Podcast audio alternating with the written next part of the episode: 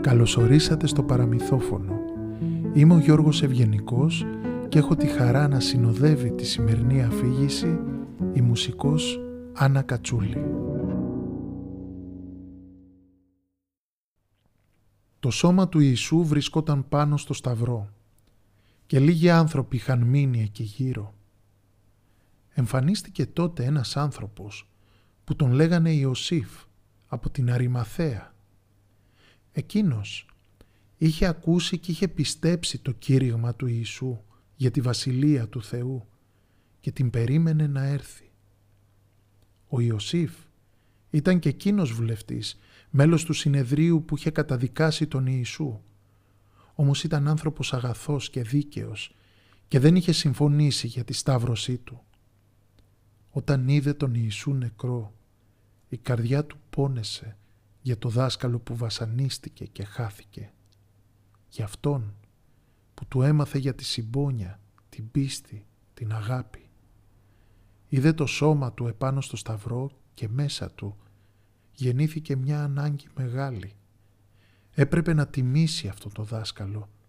Το σώμα του δεν μπορούσε να παραμείνει εκεί, έτσι, κρεμασμένο πάνω στα ξύλα. Ήθελε να τον τιμήσει με μια σωστή ταφή.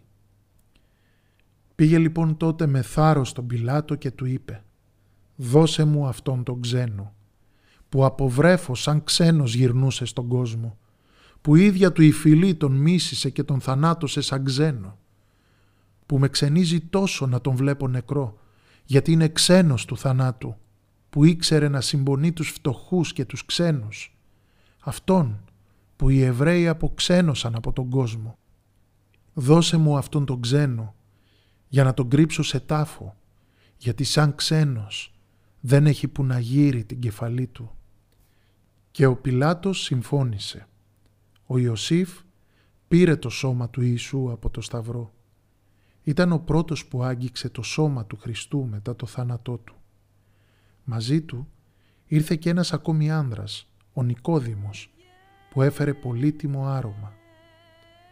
Έπλυναν καλά το σώμα του, το άλυψαν με άρωμα, το τύλιξαν με ένα σεντόνι και με ευλάβεια το έβαλαν μέσα σε ένα μνήμα σκαλισμένο στο βράχο.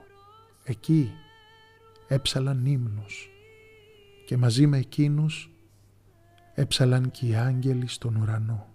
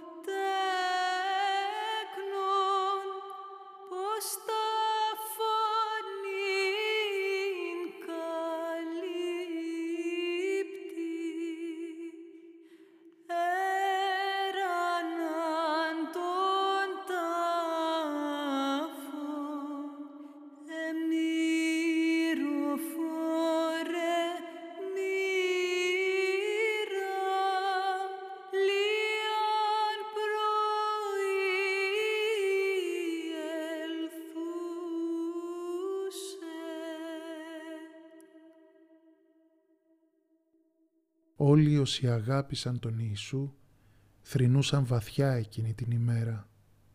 Μα πιο πολύ η μητέρα του, η Παναγία, μια μάνα που έχασε το παιδί της, που το είδε να τυραννιέται και να σταυρώνεται. Από τα μάτια της ποτάμια έτρεχαν τα δάκρυα και ο πόνος της ψυχής της αβάσταχτος ήταν. Η κατετέθης Χριστέ και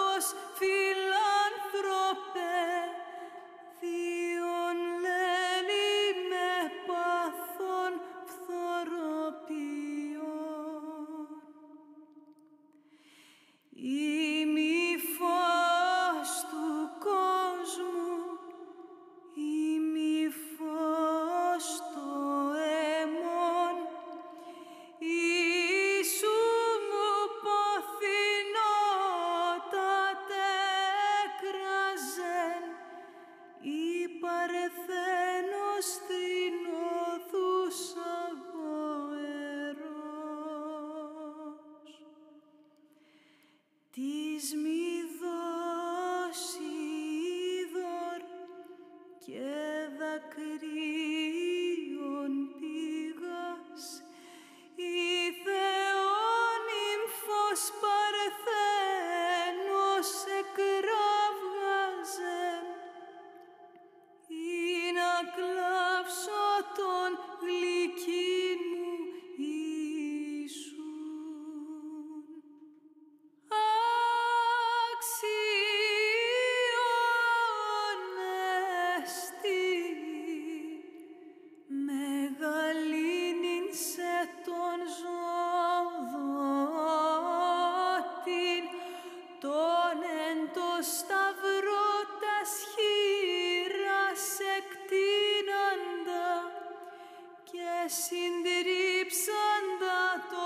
κράτος του εχθρού.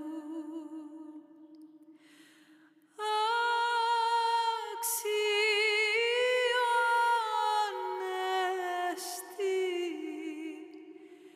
μεγαλύνην σε τον πάντων κτίστην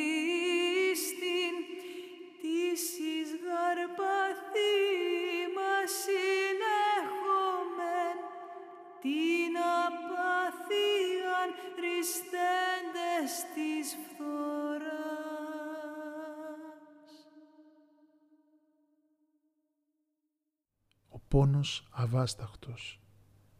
Η Μαρία η Μαγδαληνή θρηνούσε τον αγαπημένο της δάσκαλο και λυτρωτή και μαζί με τις άλλες γυναίκες για να τιμήσουν τον Ιησού ετοίμασαν μύρο και έλαια για να λείψουν το σώμα του και έγιναν εκείνες οι πρώτες μυροφόρες.